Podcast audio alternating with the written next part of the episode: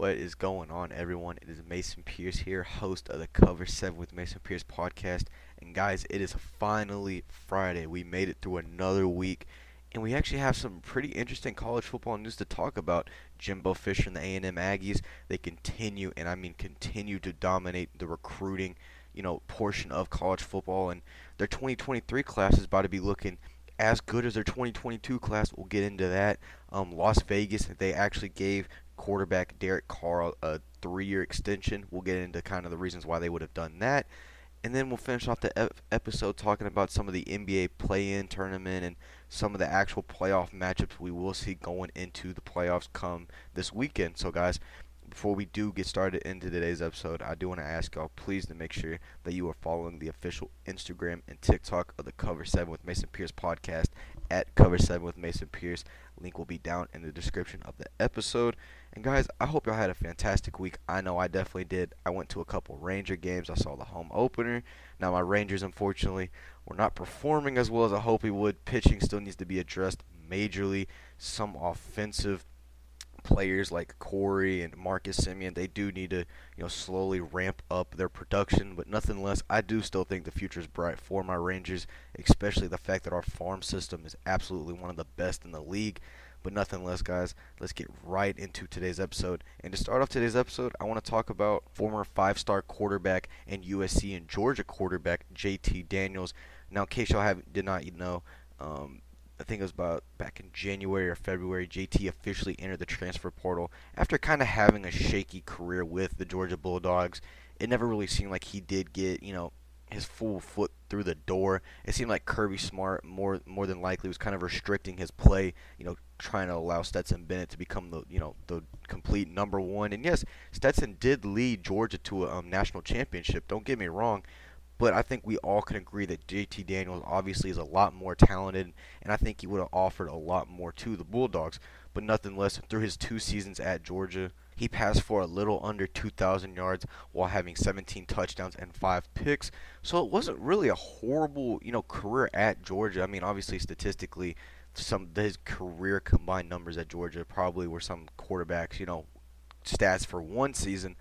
But we also have to remember he only appeared in I think six games this past season, and then I think due to some injury issues during the COVID year, he only played in a couple, and the fact that they only had conference games in 2020. So we never really got to see JT fully at Georgia, but I don't really blame him for entering the transfer portal because it's kind of the same situation he had at USC and Clay Helton. He had an amazing freshman year, throwing for over 2,600 yards with 14 touchdowns. Now, the 10 picks he did have were a little concerning, but he still did have a higher touchdown to interception ratio, and he looked really solid. Now, going into 2019, his sophomore year at USC, he unfortunately was injured in the first game, so he did end his sophomore campaign with 215 yards, one touchdown, and one pick.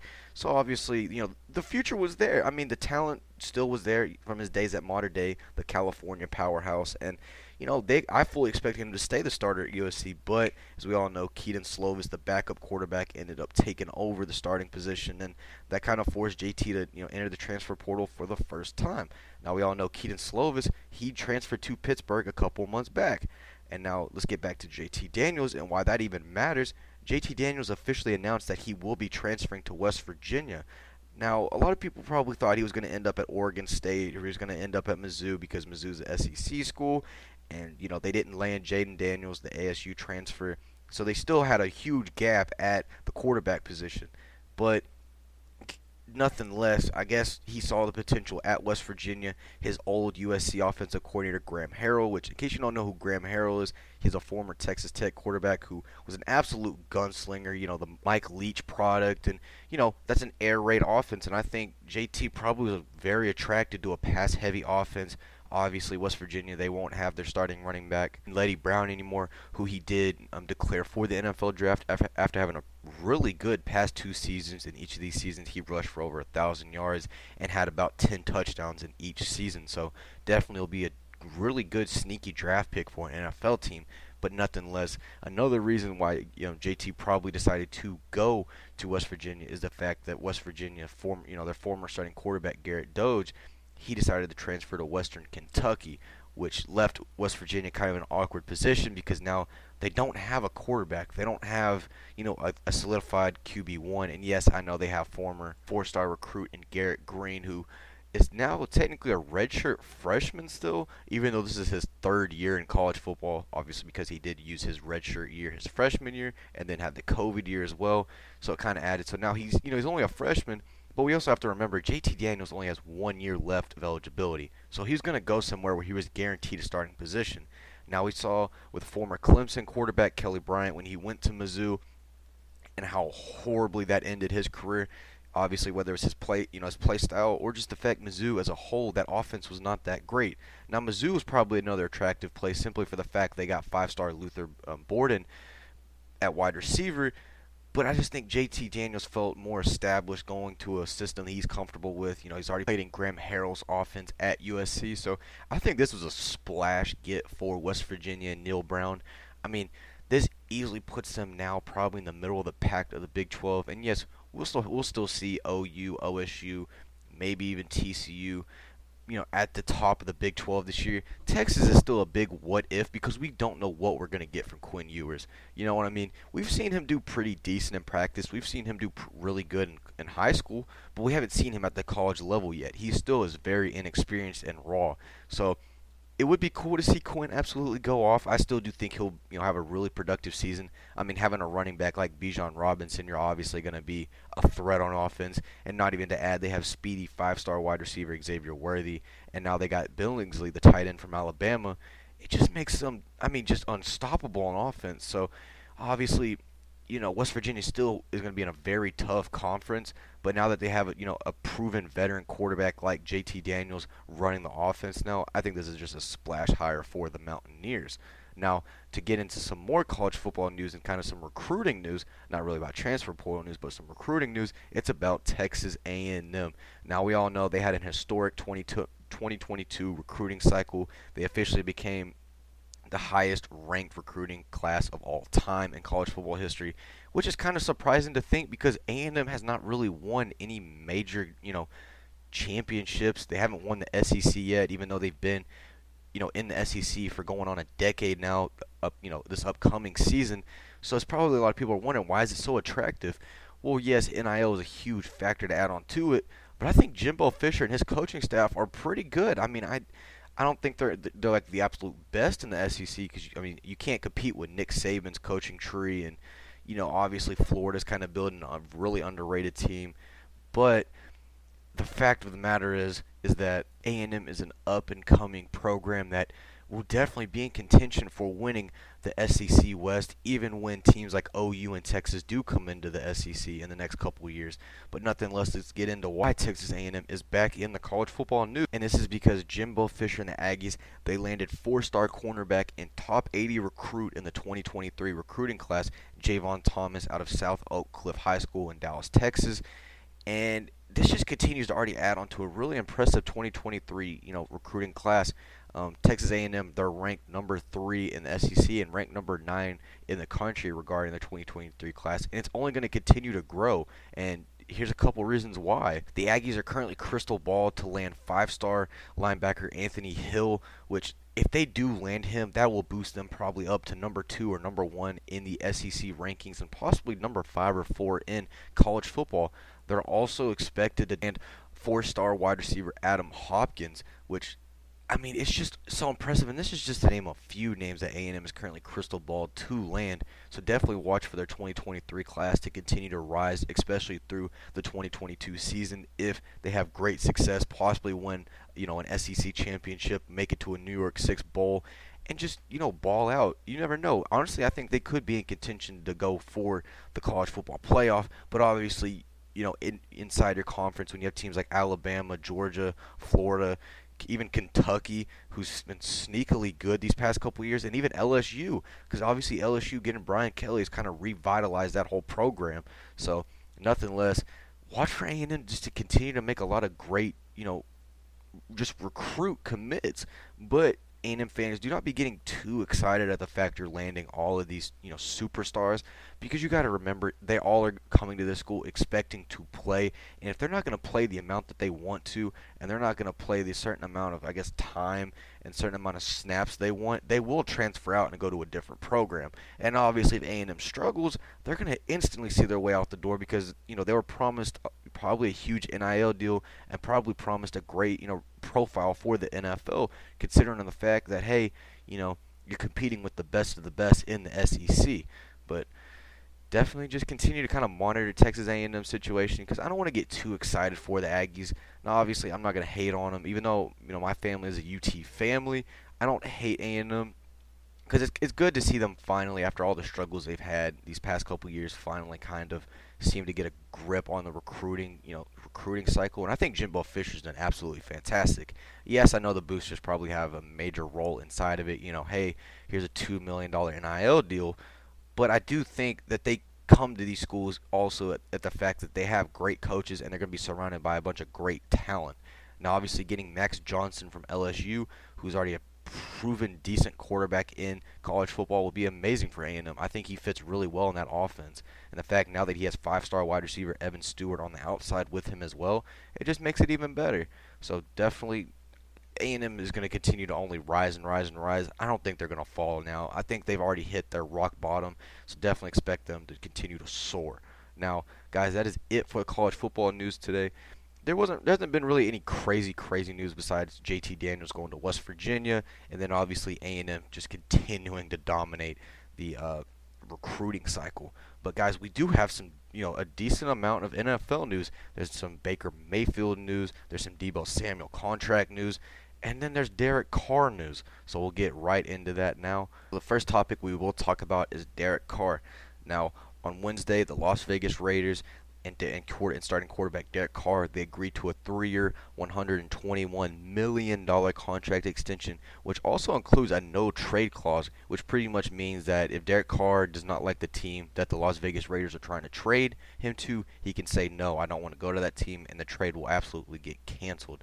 Now, do do I think that the the Raiders should have paid this much to keep Derek Carr? Absolutely not.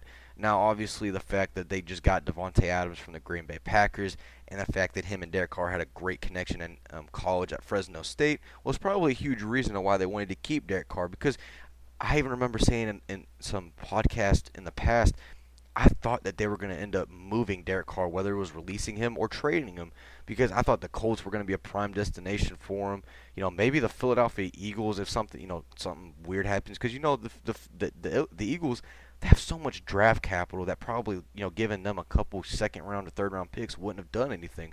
But obviously, when they got Davante Adams, it kind of showed, hey, Derek, we're going to give you at least one more chance. Prove to us that you know you can lead us into the playoffs and have playoff success. So they did give him this three-year, 121 million dollar contract extension. Now, what's kind of funny is even Derek Carr himself said that he would not have, you know, he would not have blamed Josh McDaniels and then the new GM Dave Ziegler if they wanted to move into a different direction at quarterback because you know he obviously he hasn't been that successful. He's had decent regular seasons, but he's just never had any playoff success. And yes, it, you can also talk about the fact that he hasn't had any incredible talent around him. Obviously, now that he has Josh Jacobs at running back, now he has Davante Adams, and they just got former Kansas City Chiefs wide receiver um, Demarcus Robinson, who was a solid wide wide receiver three option for Patrick Mahomes. So I definitely think this is a kind of a make it or break it year for Derek Carr. And yes, I know he just got this huge extension, but if he if he continues to struggle throughout this next year, and the fact that they did get him, you know, the best wide receiver in the league in Davante Adams, they kind he has no more excuses. I mean, it's kind of going to be one of those things where it's like, okay, we do need to move forward, and then I would definitely see them possibly trying to move move him. But now it also makes it a lot more, you know, harder too. The fact that hey, he is going to have this huge 40 million a season contract, and it's just going to be impossible to find a team that's going to want to take him. So they'll probably have to end up releasing him, and then another team would sign him. But nothing less, I do think it's good because you know Derek Carr he did just get off a a, statistically a career year 4800 passing yards and he also had 23 touchdowns but he also did have a career worst 14 interceptions and 40 sacks So he technically did have one of his best statistical seasons in his career, and then also had one of his worst statistical seasons in his career. But I do think that the Raider the Raiders are heading in a really nice direction. And he also did have a pretty decent season last year, you know, whether it's regarding the whole Jon Gruden situation, the Henry Rugg situation, and then obviously Damon Arnette and his situation. And I just think the fact that he led the Raiders to a 10 and 7 record throughout all of that was just absolutely phenomenal. And I do like the fact that they are keeping Derek Carr in Las Vegas. Now, the next news we have is regarding a former Philadelphia Eagles and former Kansas City Chiefs cornerback, Steven Nelson. Now, for a while now, I thought Steven Nelson was probably going to end up re-signing with the Eagles, considering that you know the Eagles they still do need cornerback help. Obviously, they have one of the better cornerbacks in the league in Darius Slay, but they do need a solid cornerback too. And you know he, he you know Steven he did kind of prove that hey I could be you know a solid cornerback too. But Steven Nelson, he has officially signed a one-year deal with the Houston Texans, so he will be going down to Houston. I like this personally. Obviously, Houston you know, losing Justin Reid in the secondary. They still do have Desmond King, but you know, they they're going to need a lot more secondary help and getting a guy like Steven Nelson is huge. If they can possibly get a guy like Kyle Hamilton, the star safety from Notre Dame in the draft, Houston could actually have a really solid defense. So nothing less, that is a really good signing for Houston and Philadelphia Eagle fans. If you're wondering why they just let Steven Nelson go, Philly's probably wanting to go younger, and the fact that this year's draft class is so stacked at the corner position, that it's not going to be impossible. Definitely watch for you know the Eagles to possibly target Sauce Gardner if he drops enough in the draft, or possibly go after Coby Bryant, Sauce Gardner's teammate at Cincinnati. And then also remember they have Anthony Booth, the cornerback from Clemson, and it's just just completely stacked. I mean, I could name you all these all these different cornerbacks that are coming into this year's draft. Obviously, I don't want to make this episode, you know, 50 minutes long, but, but just to prove it to you that hey, losing a guy like Steven Nelson is not going to hurt you. The fact that you're not having to pay him three to four million a season, and instead you can get a really solid replacement for him for half that price. I think the Eagles will be fine, in my opinion. Now, the next news we have, and it's actually regarding the Detroit Lions. They actually made another move, and yes, I know Detroit had a very lackluster offseason, you know, only signing DJ Chark, which was kind of more notable signing. They had a lot of kind of smaller signings, but excuse me, I'm sorry, guys, but you know, Detroit kind of really disappointed. I thought they would have done a little bit more. You know, they got rid of guys like Trey Flowers. They got rid of Jamie Collins mid-season last year. You know, cleared a lot of cap space and they only went out and got DJ Chark. Now I do like the fact they did get DJ because DJ was outstanding with Jacksonville when he was healthy. He still does have a lot of injury issues, but I do think he'll be a really solid wide receiver one for the Lions. Now obviously the fact that he does have Jared Goff at the starting QB position is kind of eh, but it, I don't think Jared Goff will be there more than probably the next year or two because you know Detroit does not get their quarterback this year, probably Malik Willis. I've seen them possibly in a lot of mock drafts recently. I've seen them going after Malik, which it wouldn't really shock me. The fact that Detroit's been kind of tired of not having a steady quarterback now that they got rid of uh, Matt Stafford, and the fact that Jared Goff has just been really inconsistent. But I mean, I can't blame him at the same time because he has practically no weapons in that Detroit offense besides DeAndre Swift. I mean, that was really it. He had Kenny. No, he didn't. Did he? No. No, he never did have Kenny Golladay. Kenny Golladay left that same year that he got traded to Detroit. So you know, obviously, kind of got through in a you know bad situation, but nothing less. Still is not a major excuse. But anyway, guys, let's get back to the actual news. The Detroit Lions are signing former Texas and and Baltimore Ravens safety DeShon Elliott to a one-year deal. Now, I love this signing for the Detroit Lions. I know you always hear me say I love the signing, I love the signing, but this signing I genuinely do love. I remember watching DeShon Elliott come out of Texas, and I mean that dude comes off the ball insane. He kind of reminded me a lot of Kam Chancellor, the former Seahawks great uh, safety, because he's so physical. I mean, he will hit you right in your mouth and will knock you on your butt, but he'll also be a ball hawk at the same time and will snag those crazy interceptions you never think they could get. Now, his time with Baltimore was kind of lackluster, not really because he didn't play bad. He he played amazing when he was healthy, but he was injured. I'd say probably two out of the three years he was with Baltimore. And another thing is when Baltimore did release Earl Thomas after the whole situation he had with the team. I think it was like a, he had a fight with a teammate, and then I guess Baltimore was kind of like, okay, we need to get rid of you.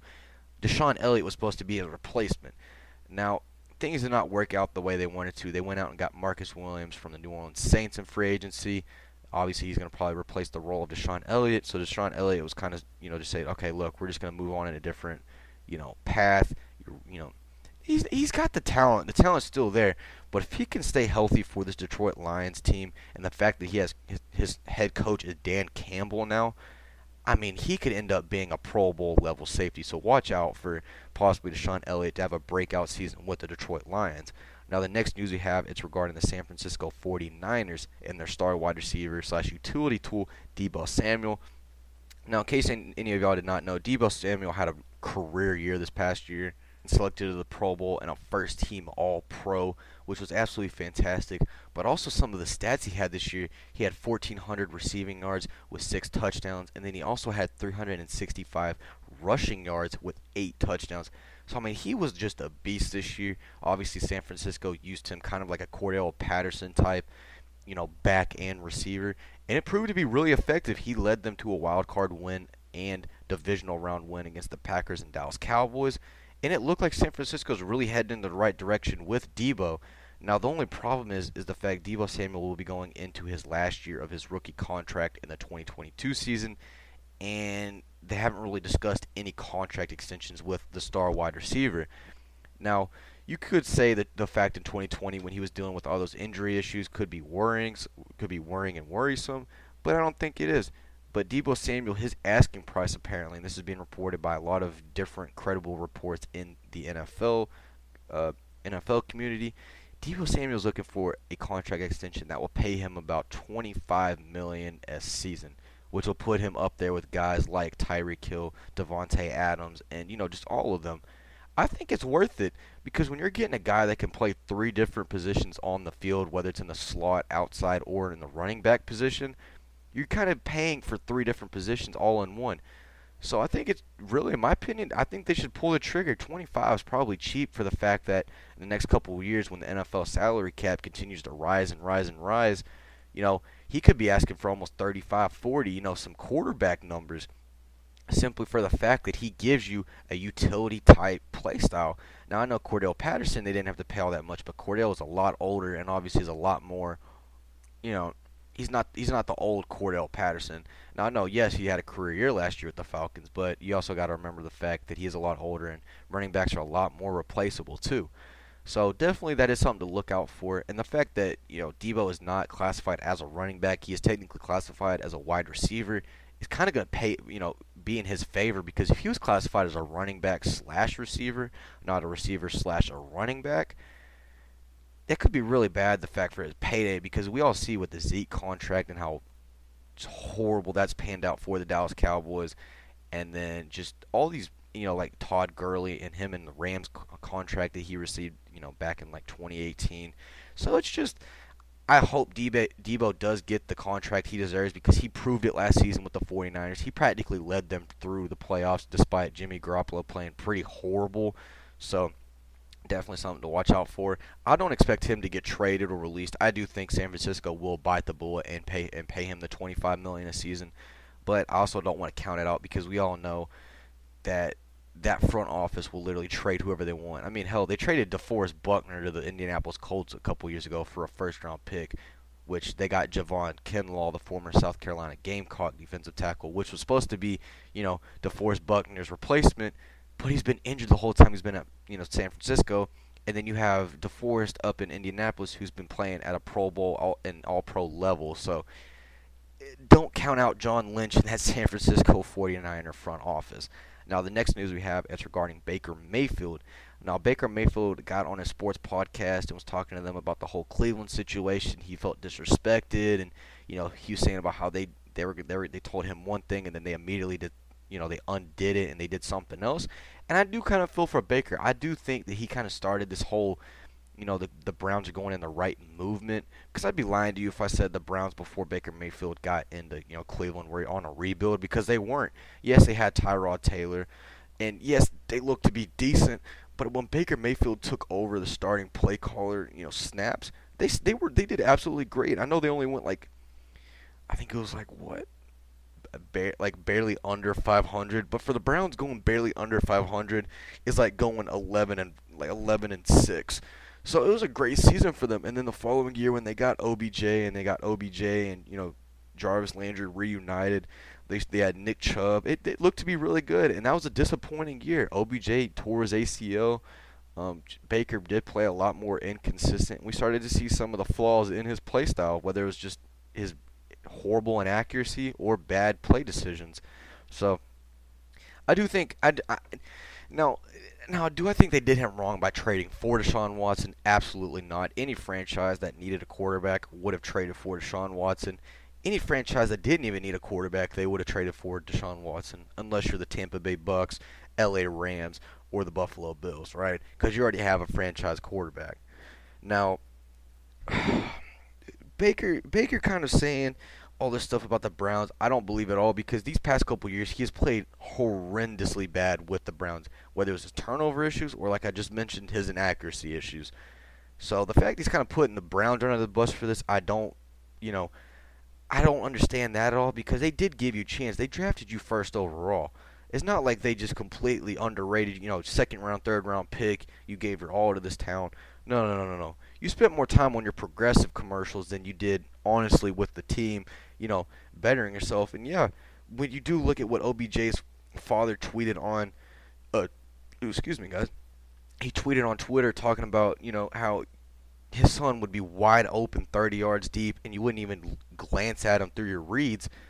Yeah, that's not a good look for you know a quote unquote first round, first overall pick, especially a former Heisman winning quarterback. And I do think that um, I, in my opinion, I do think Baker Mayfield was more of a college quarterback than he would have been an NFL quarterback because he he was he was system made with Lincoln Riley. I mean, when you have yeah Mark Andrews, I don't think yeah you have Mark Andrews, CeeDee Lamb, Hollywood Brown, Samaje Perine, and just all of those former Oklahoma studs on your offense, you can literally just chunk the ball up or hand the ball off and don't have to do anything.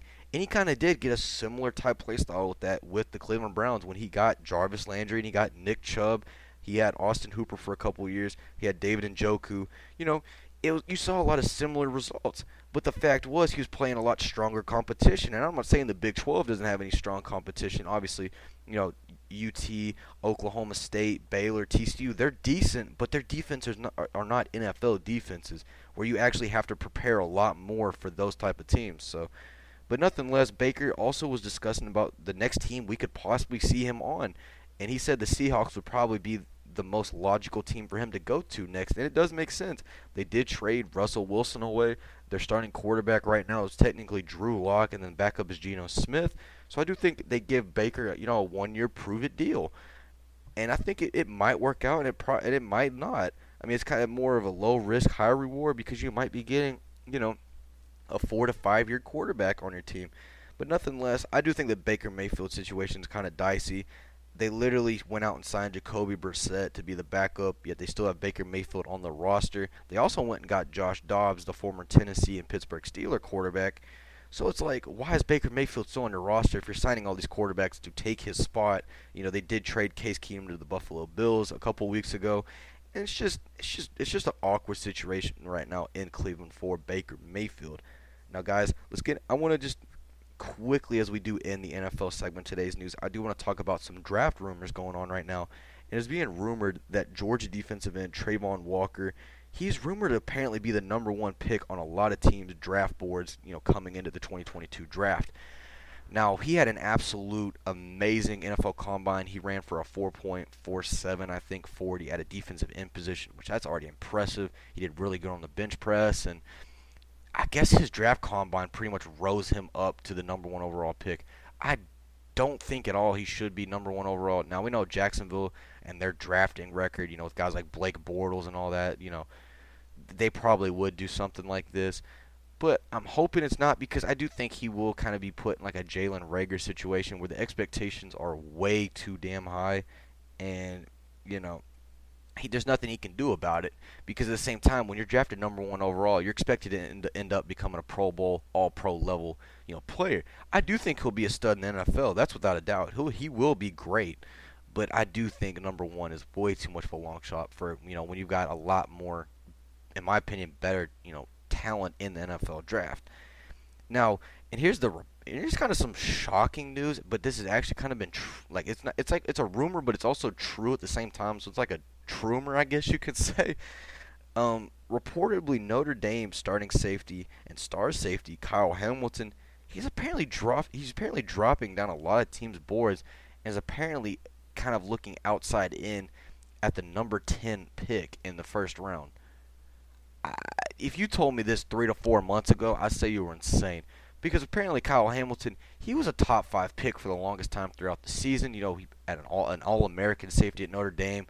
He played, he, you know, obviously, you know, Notre Notre Dame having a lot of safety, you know, success with like guys like Harrison Smith, the starting safety for the Minnesota Vikings, and the fact that that Kyle Hamilton literally was a, I think it was a first team All American and just was fantastic, a ball hawking safety. He has great size at six foot five. I mean, he, there's nothing bad about this. I know his combine was not the greatest. I know he ran like a 4.5 at a sa- at the safety position, which is not technically ideal, but this was one day versus a 12 to 13 game season that he proved himself that he was obviously a t- he, was, he was worthy of a top 5 pick. I do still think he'll be picked in the top 10, maybe not the top 5, but I definitely do see a team like Houston possibly going after him considering the fact they need safety help because they did let Justin Reid go into free agency.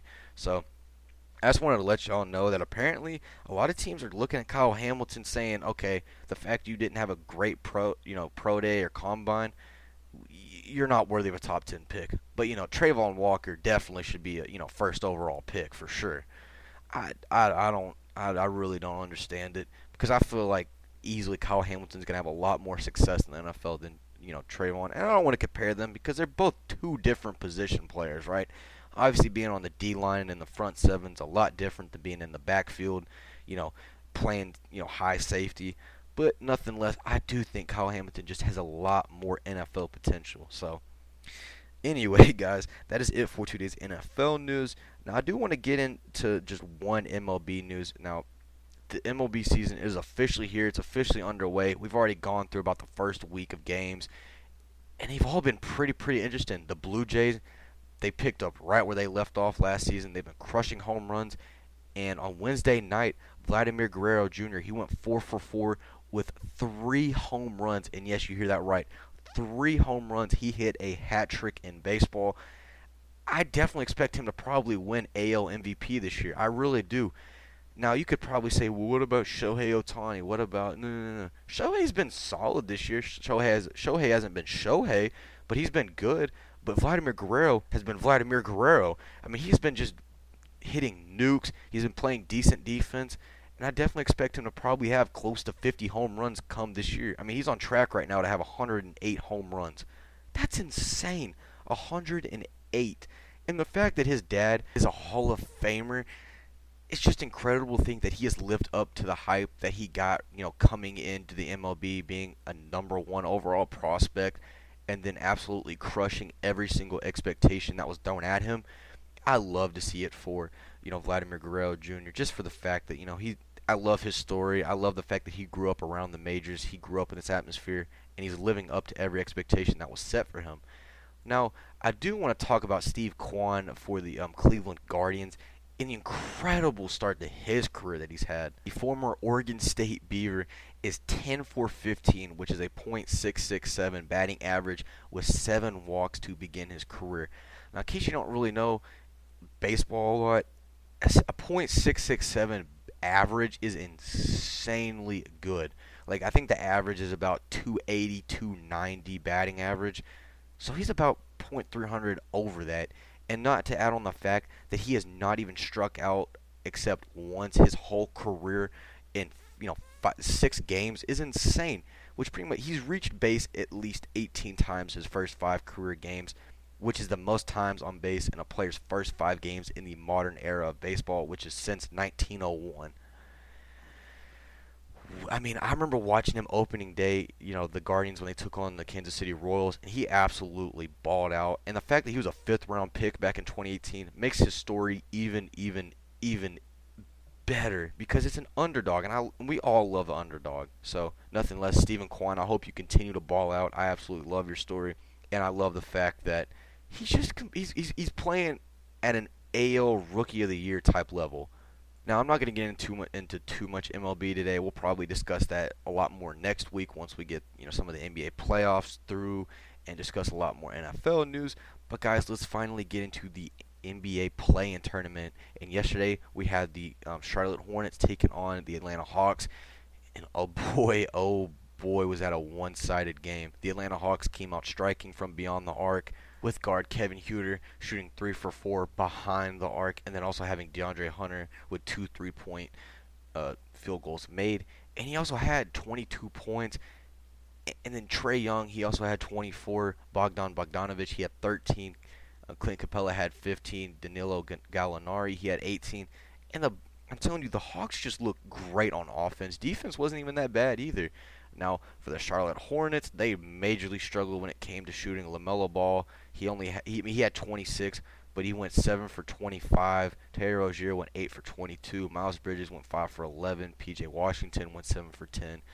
it just wasn't really that great of an offensively rounded game for, you know, LaMelo Ball and Trae Young, the two stars that were, you know, expected to absolutely blow out this game because Trae Young he went eight for 24 shooting with a 33 field goal percentage, so it wasn't that great of a game for him either. I mean, he did have 24 points, but nothing less. A lot more of the role players and a lot more some of the underrated players they took over for the Hawks and they ended up beating Charlotte 132 to 103. So Atlanta they will take on Cleveland on Friday at 7:30 p.m. Eastern on ESPN. I definitely would expect. I mean, I really, in my opinion, I I could probably see Atlanta winning this game easily, depending on how well Cleveland plays. I mean, just eh, from seeing what they did to Charlotte, which I thought Charlotte was going to easily win this game. If Trae, you know, I said if Trae Young plays bad, I definitely expect Charlotte to win. And Trae Young played bad, but Atlanta won. So definitely watch out for Atlanta on Friday. Now, the New Orleans Pelicans, they took on the San Antonio Spurs, and what could have possibly been Gregg Popovich's, you know, the legendary head coach of the Spurs, his final game coaching. Now, New Orleans, they won that game 113 to 103 against the Spurs, and they will take on the Los Angeles Clippers at 10 p.m. Eastern on TNT on Friday. Now, during that game, you know, CJ McCollum absolutely went off. He had 32 points. You know, played. I said if CJ McCollum plays at you know an, an a All-Star level like he has been, they'll win, and they ended up winning. So the Pelicans they advanced to the final round of the play-in tournament. Now, guys, I do want to try and wrap up today's episode because I don't want it to be too crazy long for y'all. I want y'all to be able to, you know, enjoy the rest of y'all's days. So, guys, I will end the episode now. But I, honestly, I do hope y'all really did enjoy today's episode. I know I enjoyed making it for y'all. And before y'all do leave, please make sure that you are following the official Instagram and TikTok of the Cover 7 with Mason Pierce podcast at Cover 7 with Mason Pierce. I will make sure to leave a link down in the description.